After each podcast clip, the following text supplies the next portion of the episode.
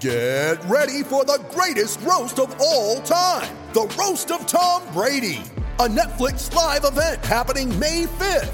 Hosted by Kevin Hart, the seven time world champion gets his cleats held to the fire by famous friends and frenemies on an unforgettable night where everything is fair game. Tune in on May 5th at 5 p.m. Pacific time for the Roast of Tom Brady, live only on Netflix. You ready? Showtime.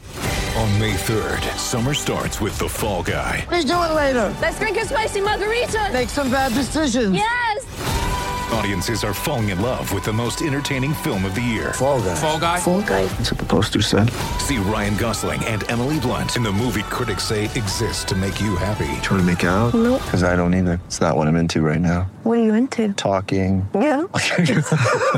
The Fall Guy. Only in theaters May 3rd. Rated PG-13.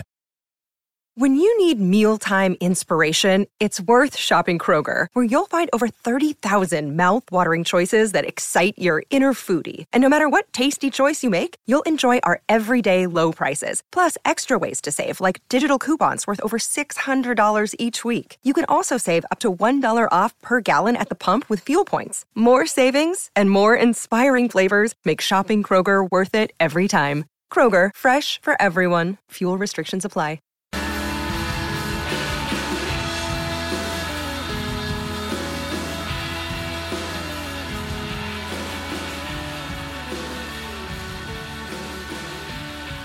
Had to happen at some point. We've had our first World Cup washout. Pakistan's match against Sri Lanka at Bristol succumbed to Storm Miguel, the game abandoned without a ball being bowled, and the sides taking a point apiece. But do not fear, we don't do washouts here at Wisden. We'll be looking ahead to England's match against Bangladesh at Cardiff. The good news is the weather forecast looks okay for that one.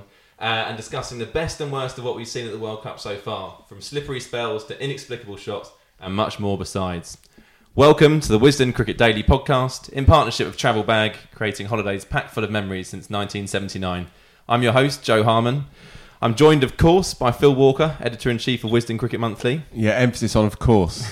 yeah, no, I'm still here, Joe. Very much alive and kicking. and for his first appearance on the show, Rob Johnston, England cricket correspondent for Cricbuzz. Hey, Hi guys, thanks for having me. Cheers, Rob. Um, Rob, this might seem like a bit of a hospital pass, but it's going to be good. I promise. Better than good. Um, how have you been enjoying the tournament so far?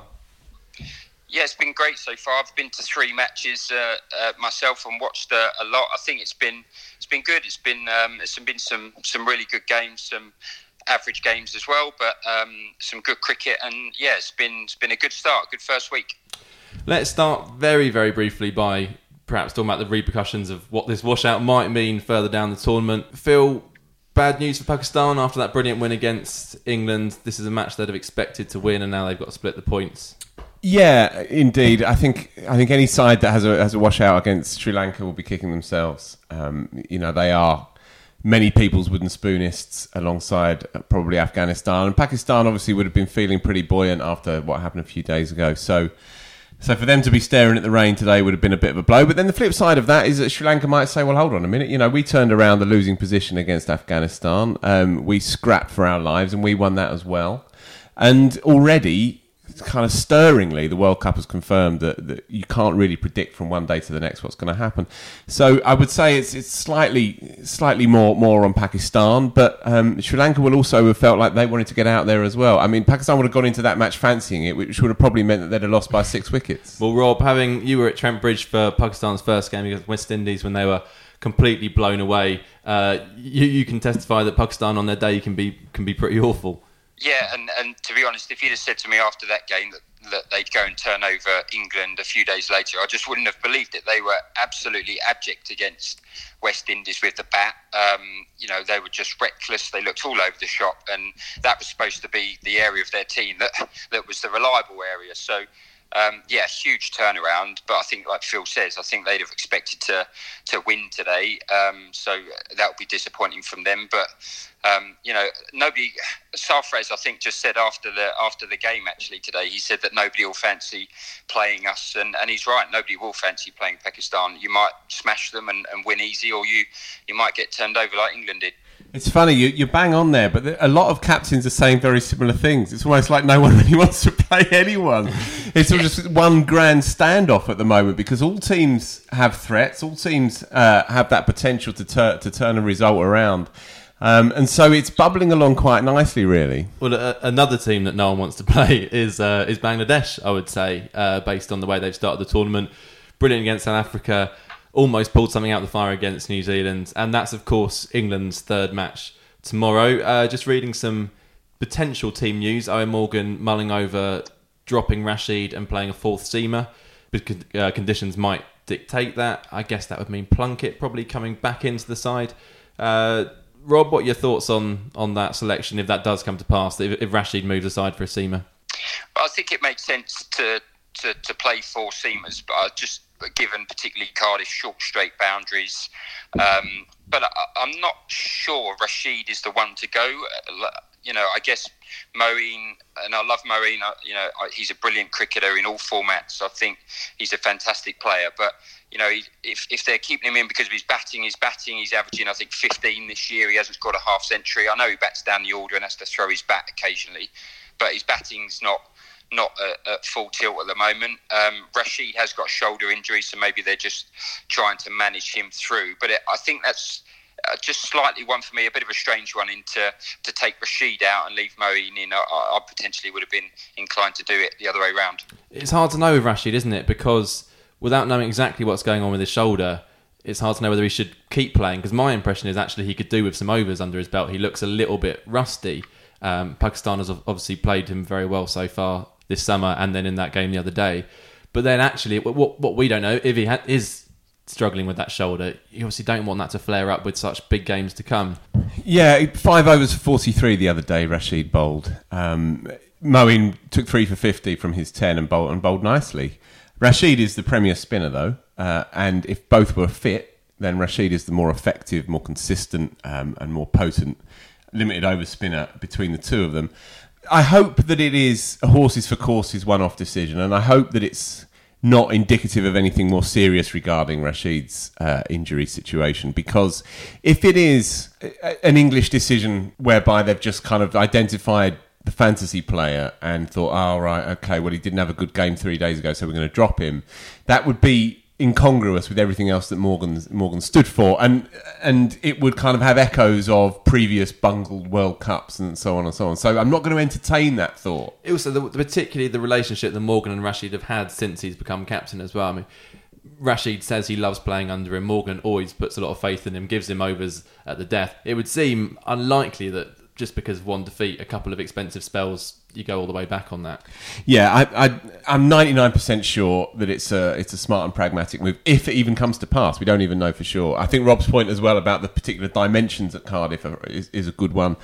Injuries aside, we'd all be pretty gutted if, if Rashid doesn't play 85% of the games in this mm, World Cup yeah. because he's been the key man, as we know, the most prolific wicket taker in world ODI cricket since 2000 uh, 15, that last World Cup. So let's hope that it's not any kind of knee jerk, old fashioned English reactionism against uh, against a couple of average games. Okay, well, we shall see on that one. Um, right, with no action to pick over in Bristol, we're going to take the opportunity to reflect on the best and the worst of what the World Cup has thrown at us so far. Now, this is going to be fun. Yeah, I think this is better than a than a game. To yeah, bring it on. Uh, I think it's always better when they don't play anyway. Rob, let's start with you. Uh, as we said, you've been to a few games around the country. What, what's the best crowd and atmosphere you've experienced so far on your on your travels? I think so far, quite clearly, it's been at the Oval. Actually, both Bangladesh games at the Oval, the crowds were fantastic, particularly on Sunday when they beat um, South Africa. You know, they were donned out in their Bangladesh flags that had their shirts on. There were tigers, um, not real tigers, obviously, fluffy tigers. um, that would be an about. atmosphere. Um, that, that would have been, yeah, that would have um, livened things up. Um, and, and, they were just fantastic. You know, every single um, good shot was cheered every single stop in the field. I think it was Sarkar actually. I think it was about the third or fourth ball of the game. He played a forward defence to cover, and it just dribbled out to cover. But he looked, you know, in control of the shot. And there was a huge roar went up, and uh, you know, I thought someone had been out or, or he'd nicked it or whatever, and it was just a forward defence, and it was just brilliant. I didn't stop all day. that's that's brilliant.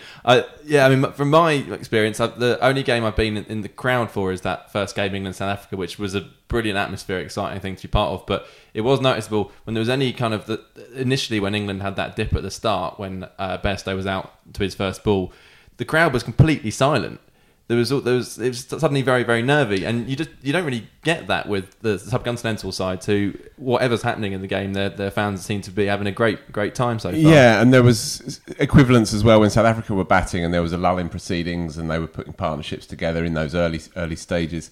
But I personally like that. While I, I like the the kind of the unbreakable din of watching a subcontinent team, uh, especially in London.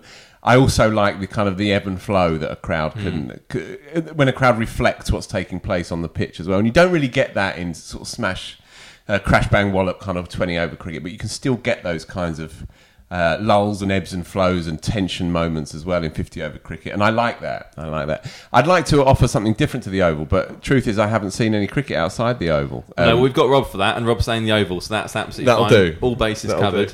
I, I, am going to Old Trafford next week, though, to see uh, India Pakistan. So that one well, might that one might run run a few things close. That, that might, rival, might rival that one for top spot. Um, how about just the best overall match we've seen so far? And there have been perhaps more than you might have thought in the opening round of games after a slightly one-sided start. Four games, I think, went went as you'd expect. Then a couple of shocks. Um, Rob, best match you've you've seen live yeah, or on well, telly? I think there are a lot to a lot to choose from. Right, I think yesterday's game, Australia West Indies, yeah. was a good one. I think. Uh, um, the one I've seen, though, obviously the, the South Africa game, the Bangladesh one. I just think for Bangladesh that was such a a big game, opening game of the World Cup. You know, I think that, they're a bit derided, Bangladesh, um, and, and actually they're a, I think going into the tournament they'd won their win loss record in the last 12 months was I think fourth or fifth best in the world, and they but they're a bit derided, written off.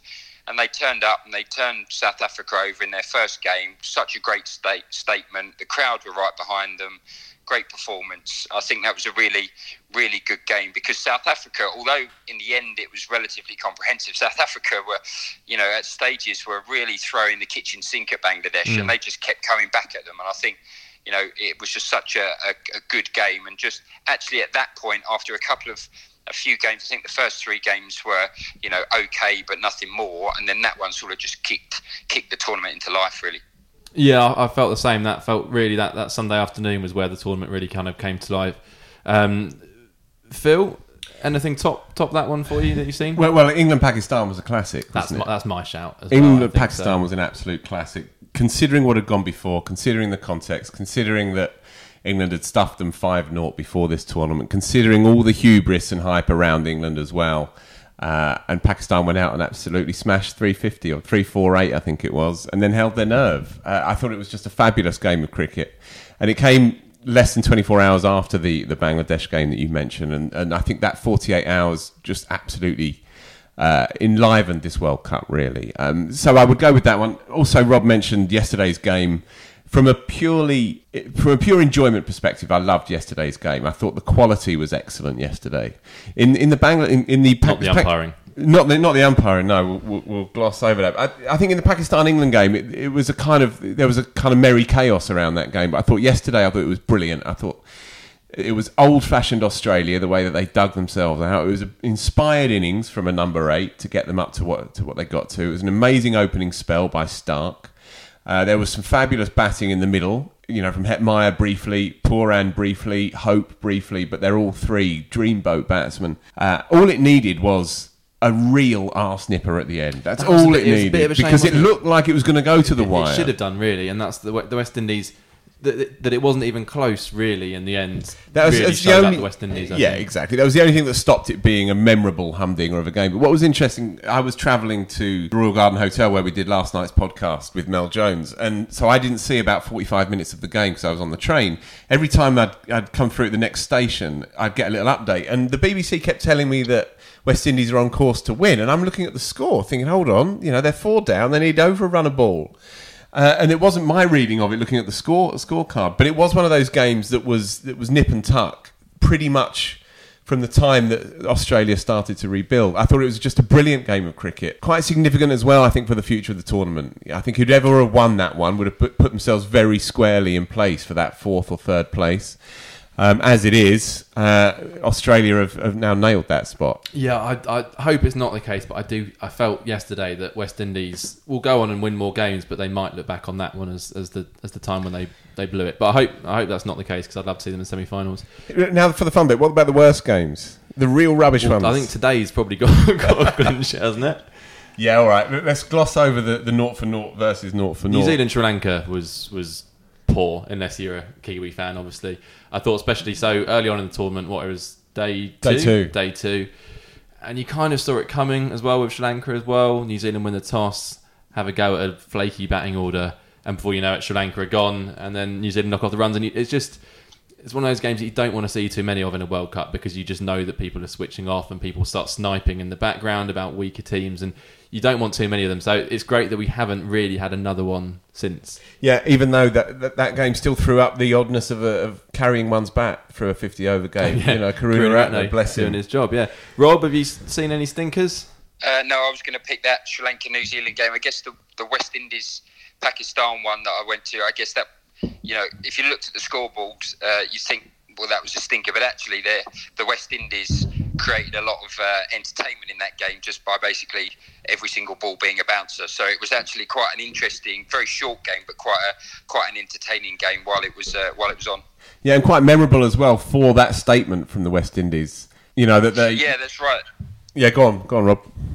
Sorry, uh, yeah, that's right. I mean, Andre Russell bowled really well three overs, and I think 16 out of the 18 balls were short balls and were bouncers. And um, you know, that was just a statement. Then O'Shane Thomas came on and basically did the same thing.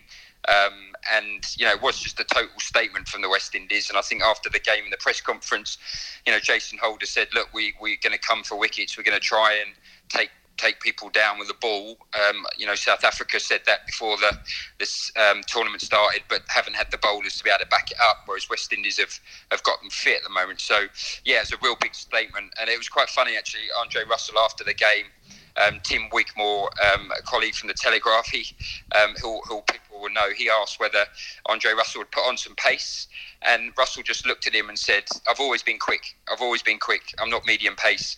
And he said, "You know, when he come when he sees on the screen that Andre Russell medium pace, he wants that change." So I think that was a bit of a statement from him as well. So he has Tim Wigmore in his head, motivating him as he's steaming in just to get that extra couple of miles an hour. Don't, don't we all? All right, well, let's now dig down into the minutiae of the tournament so far. Um, we've done the big matches. Let's talk about shots, specific shots. Um, Phil, this is very much your area, isn't it? so let's, let's start with you. Uh, what's the best shot? And I am going to ask just for one here. I don't want you to reel off four or Fine, five. Your fine. best shot of the tournament The so best far. shot that I've seen so far, the, the shot that gave me the most pleasure, uh, was a Rohit Sharma pull shot against Kagiso Rabada. When Rabada was bowling fast and he just got rid of Dhawan and he was giving Kohli problems and Sharma was broadly shotless for the first five overs and Rabada screamed one past his outside edge and then pitched one slightly short, only slightly short of a length, on that kind of leg stump line and Sharma, as he as is his wont, he rocks onto the front foot and he never takes a backward step, but he just rocks his body back slightly, and he rolled his wrists on a kind of short arm flick, come pull off his hip with those magical hands, and it went for six, uh, just wide of long leg. I think it would have, it would have cleared long leg, uh, but it was it was just stunning. And in that moment, and he has a kind of modest nonchalance as well, Sharma. He's not kind of in your face in the way Kohli is, but he knows how good he is. Mm. And after that, the, the, the pressure just shifted completely because all the talk was about how South Africa were fighting for their lives if they can get one get two, blah, blah, blah. And just in that one moment, Sharma just said, Look, I'm pound for pound the best opening batsman you've ever seen. And it was absolutely beautiful. You know how my feelings about Sharma. I could pick others, but that's my one. I love that that about Sharma as well. That there's the kind of there's the level of containment through the early part of his innings, a little bit like Chris Gayle, but it's a kind of there's a different sort of tone to the whole thing. It's almost like a sort of uh, middle distance runner who's just kind of going slowly, slow, like Mo Farah. Coming around that final bend is right. Well, this is the time I'm just going to go past everyone, and Sharma just does that, flicks a switch, and just kind of launches into it. And we we didn't really see that in a kind of sustained spell of hitting against South Africa because it just wasn't required. But I'm sure we will as the tournament goes on. Yeah, and Kohli gave him a nice backhanded compliment at the end. He said that's his best innings for India. That's his best because that's the slowest, and he and he didn't look like he was going to give it away at any point, which is a kind of Kohli esque code for you know you carry on like this, boy, or you're in trouble. I thought anyway that was my shot. That was my moment. Rob, is there a single shot that sticks in the mind? Yeah, what for me was actually uh, Nicholas Pooran for the West Indies. Um, Good choice. it was it was against actually Pakistan. Uh, he's a great player. He's a great um, hits the ball really cleanly, hits it in strange areas. But so you know, the West Indies were cantering towards victory. Mohammed Amir actually bowled quite a decent spell, but they were cantering towards victory. And Pooran was was facing, I think it was Wahab Riaz, and he he, I think he thought that Riaz was just going to pitch the ball up. So he, he did that. Eoin, it's like an Eoin Morgan thing where he just takes a couple of steps down to try and hit him straight over his head for six. Hmm. But Riaz actually saw him and bounced him. So I think Pooran found himself quite a long way down the pitch, thinking the ball's coming at my head here. I've got to do something, and he jumped both feet off the ground and pulled it over mid wicket for six, which just remarkable because he was another four or five yards, well, three or four yards down the pitch, and it just sailed into the stand at Trent Bridge, and it was just a remarkable shot. Nobody actually noticed it, I don't think, in the ground because. Um, the the game was over and they were cantering to to a victory. But I just couldn't, ima- you know, it was both feet off the ground, smashed it, short ball. Riaz was bowling quite quick. It's just fantastic bit of improvisation, but then to still get the power was fantastic. And he played a few that could to rival that in his, his in, his kind of cameo against Australia as well. I feel like we could maybe do a kind of a selection of Pooran shots by the end of I, I imagine we probably will before the Yeah. tournament's done, Joe. Uh, what's, Um, what's yours then? So mine uh, was from the England Pakistan game. Uh, Mohammed Hafeez, uh, who hadn't been in great touch leading into the tournament. I wasn't sure he had an innings like that in him. Um, he obviously got the let off from Jason Roy. Should have caught that one easily at, at long off uh, or mid off. It was against Mark Woods, who bowled a brilliant spell.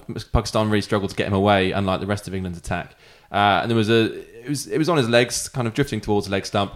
Hafeez just kind of glanced it and it just flew into the stands. I mean, there was no, he didn't. It was kind of like in a test match, you expected just to tuck it into the leg side for a single, but it just absolutely flew. Obviously, using the pace of of Mark Wood, it was a really classy shot in a classy innings from a very classy player who showed that he's still got a bit to give at international level. Yeah, and the best moustache in the tournament so far as well. I There's would quite say. a few rivals for that as well, actually. But my mate Gregor's uh, WhatsApped on the back of that shot. He says, "I've just seen one of the greatest shots of all time." So you're, you're in good company there, Joe. by contrast, let's let's talk about some of the worst shots uh, we've seen. Phil, when I come to you, Well, there's loads. Um, I've got two for you, and I'll be brief. Glenn Maxwell yesterday against Cottrell. Yeah. Try to smack him out of the ground second ball when they're what fifty odd for two or forty for two or forty for three or whatever it was. Um, pure hubris. forty for four, I think, weren't they? Right, were they four down already? I think No. I think they were three down because they, Stoinis took them five down. Okay. But anyway, yeah, Maxwell, you know, he's great fun, and yeah, we're fond of him regardless of his, of his of which country he plays for and all of that. He's brilliant fun as a cricketer, but that was over the top. I thought. Mel Jones mentioned it last night and said, you know, I hope that's the moment that when the penny drops, The light bulb moment, yeah. and not everything's just a club game where you can just open your front leg and smash you over mid wicket. So that was shocking. Um, Jason Roy's sweep against Shadab as well in the first over um, on the back of that dropped catch that you referenced. Roy wasn't happy that day. He wasn't. He wasn't really at the races, uh, and he played all round a, an attempted sweep shot to a to a Yorker really, and was was LB. I think he might have even reviewed it as well. He did, yeah, He did review it. did. Oh, that just compounds it. Yeah. Um, that that was an inauspicious shot. There's loads and loads and loads. It's always good fun, but I'm going to leave it just on those two. Well, I'll throw another one from the Australia West Indies game in there, which was Andre Russell, uh, who just couldn't help himself, and it is he's obviously doing it to every other ball in the IPL, and that is his strength. And you know you've got to play the play the way that suits you. But there are times, and this was one of them, where just get your head down a little bit and. Really, they they could have cantered home from there with him at the crease. I can't remember who he was batting with at that point. Was it, would have think been it was Holder, yeah. it would have been Holder, who was batting beautifully in a very controlled manner. Just need Russell to either block or hit the balls that were there to hit, and that wasn't really one to hit. With Russell, I don't know. You're talking about the light bulb moment for Glenn Maxwell. Is that a light bulb moment for Andrew Russell? I suspect probably not. No, no, It'll not probably- unless Tim Wigmore gets in his ear. Then and it, and it is tough because that that is the way he plays. And if he'd pulled it off, we'd all be going, "What an incredible player who does that to his fourth or fifth ball or whatever it was. Um, so obviously it, it, you can't have it both ways, but that did seem one occasion in what could prove to be a very big game as we've discussed where his head got the better him there. Rob, another, uh, we're looking for another stinker. Well, I, I was going to pick Maxwell actually, but something to rival that, and it, it actually didn't turn out to be um, cost his side the game. But Colin de Grandhomme against Bangladesh the other night. But uh, Bangladesh were on the hunt for wickets. New Zealand had lost a couple. They'd just lost Williamson.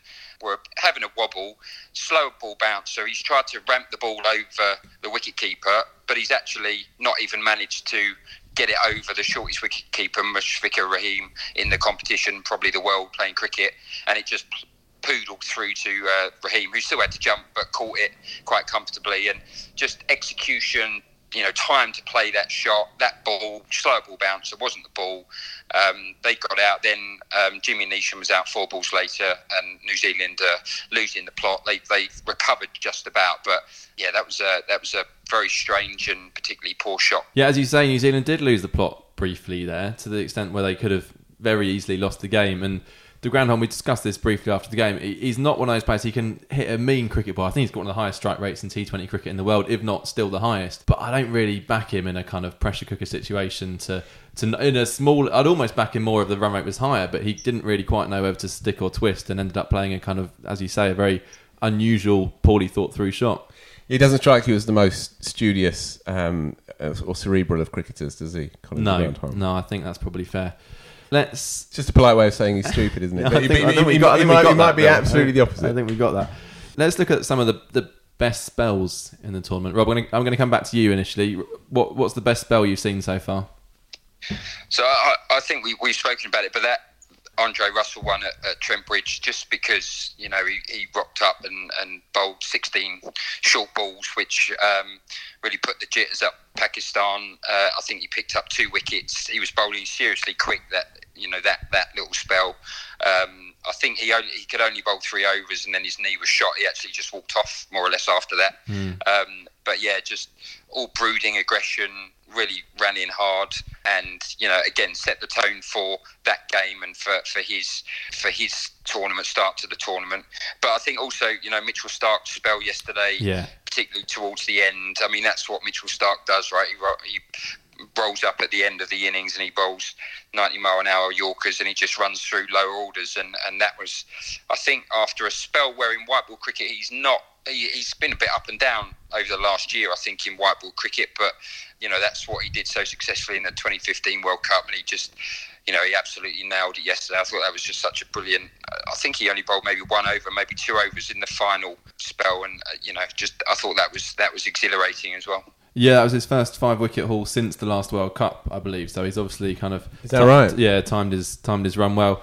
Phil, spell that's had you on the edge of, of your seat. Do you remember Jofra Archer? Yeah, God, that's that this tournament. I thought it was the last World Cup. Yeah, like Joff, Jofra eight days ago uh, for 20 minutes against South Africa was, was scintillating. Mohamed Nabi as well. The th- three wickets in an over. yeah, that's to, to, all right, it, they didn't win that game in the end, and they were kicking themselves that they didn't. But Sri Lanka were running away with that one, and then then Mo Nabi, as old as the hills, comes on, rolls his arm, doesn't turn, and he gets rid of the opener Karunaratne, and then Kushal. and then Kushal Mendis second ball caught Yeah. a slip, and, And then Matthews. and then Matthews. So it's a pretty serious three. The big three, you'd say. Yeah, uh, just with a with a couple of runs in the middle there. So that was a beauty of a spell. So so and I've got the others as well. I've got Russell and Starc, the standouts really. Um, I'm going to throw a worse spell at you, which is a bit mean spirited because he was absolutely brilliant yesterday. But Nathan Coulter Nile, who uh, in fact ended up ultimately winning Australia the game with that innings he played, in, in, as well as Steve Smith's kind of uh, foundation um, bringing knock. But it was his one over spell right at the end where the game was gone, and then he got he gets pumped for four consecutive boundaries by Ashley Nurse, which he was obviously deservedly still player of the match. But you felt like it took some of the kind of sheen off that performance, really. Yeah, you- you're a hard taskmaster, Joey. I mean, he's played the innings of his life and and revitalised Australia's campaign. Um, I do hear what you're saying. He's also the most handsome cricketer in the tournament. I think for me, Nathan Coulter. What do you think, Rob? Here's the big question: most handsome cricketer so far. Yeah, I don't think you could go too wrong with him. I think Josh Buttler, Really? Josh Buttler for me, to be honest. But Yeah, um, lovely. Yeah, yeah. Mahedi Hassan's got a certain charm as well. Yeah, yeah. This is not a category that we've planned, is it? No, it's not. That- We also was- can't do the worst because that would just be plain mean.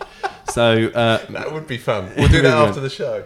we're going to wrap up pretty soon here. Let's finish with we, this was your idea, Phil. Excuse, best and worst excuse. Have you actually? I've got actually. Sorry, I've got one. Okay, well, one? fire away then. Fire I've away. got my best excuse. Um, so news broke a couple of days ago. I think it was George Dobell at uh, ESPN Info that AB de Villiers had offered literally pretty much at the last minute that he would join South Africa's World Cup squad. Yep. Uh, that offer was declined.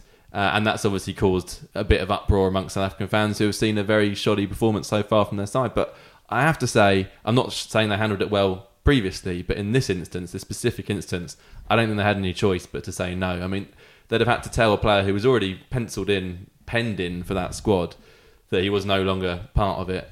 Um, and then what does that do for, for team spirit, team morale? So they've handled him poorly, as we discussed with Neil Manthorpe a few days ago. But when it came down to that last minute decision, I think their excuse for not picking him was, was pretty valid. How'd you see that, Rob? Yeah, I think I think it's spot on. Actually, I think uh, you know, AB de Villiers could have played for South Africa in the year before this tournament, and I think um, you know I, I understand that there's been this workload issue with with AB, and he's wanted you know he's taken time off in the in the past. He's obviously just played um, the IPL, so you know there's no reason really he couldn't have played for South Africa if he wanted to play the World Cup. So I think they did the right thing, and um, yeah, I mean it would have just been very harsh on on someone who was dropped for him, but at the same time, you know, it is a big call because he's such a good player, and seeing the way they batted in this tournament, you know, he would have made a big difference. But I think it the right call and, and exactly the the right way that um, they've handled it. Yeah, hundred percent. I haven't read too much around this. Obviously, I've seen the headlines, but um, if he has turned around in the last forty-eight hours and put his hand up and said, "I'll I'll jump on a plane to London if you need me," I think that's a bit cheap. That's Yeah. my personal feeling. Okay, all agreement. Um, okay, Lovely. Phil, you, you had a a bad excuse. Well. I, I just thought it was unnecessary that after the game against Pakistan, England uh, having lost fair and square, Joe Joe Root refused just to uh, flatten down the question regarding potential manipulation of the cricket ball by throwing it into the turf by Pakistan, and he said quite pointedly, uh, "I'll get into trouble if I say what I think." So I'm not going to, which is a classic politician's way of saying I'm saying something without saying something, and I thought that was unnecessary, and I thought that was a bit that was a bit churlish to be honest, and it was it was uncalled for at that time. It, the the umpire Erasmus had spoken to England when they were in the field and spoken to Pakistan when they were in the field. Both teams were trying to use the abrasive surface around around the the main strip to try and get that ball a little bit more scuffed up to see what they can do. Umpires are managing these situations. Um, it was nothing more than a little bit of gamesmanship at worst on both sides. I thought that was a little bit limp, really, at the end of that game. But my favourite excuse, and this is not actually from a player, this is from a pundit. Shoaib Akhtar, after Pakistan got stuffed in the first game, blamed Sarfraz Ahmed's jowls for their defeat. He, he said, I've got the quote here. When Sarfraz came for the toss, his stomach was sticking out and his face was so fat.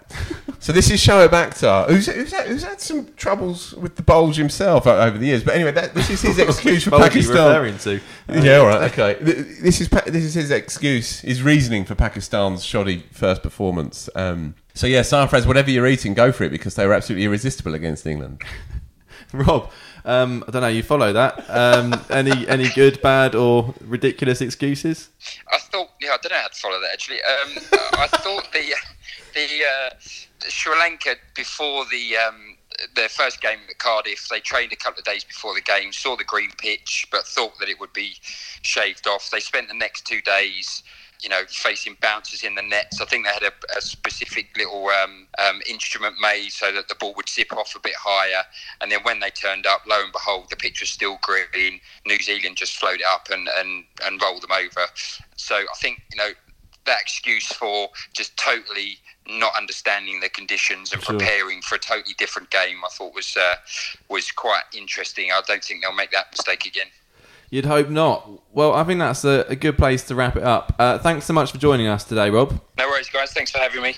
And thanks, Phil. Sorry, I was about to forget you. Sorry, all right, mate. I'm just here, aren't I? I'm just on your shoulder forever. presence in my living room. Tomorrow, I'll be joined by Paul Ford, the Wisden Cricket Monthly New Zealand correspondent and co-founder of the Beige Brigade, the Kiwi supporters group, to talk about the Black Caps' third match of the tournament against Afghanistan at Taunton. Uh, can Kane Williamson's side keep up their 100% record? And on a busy day with another double header, we'll of course be chatting about England's encounter with Bangladesh, as the hosts look to get back on track after that defeat to Pakistan. This has been the Wisden Cricket Daily podcast in partnership with Travel Bag, creating holidays packed full of memories since 1979. Thanks for joining us, and don't forget to subscribe on the podcast app or Spotify.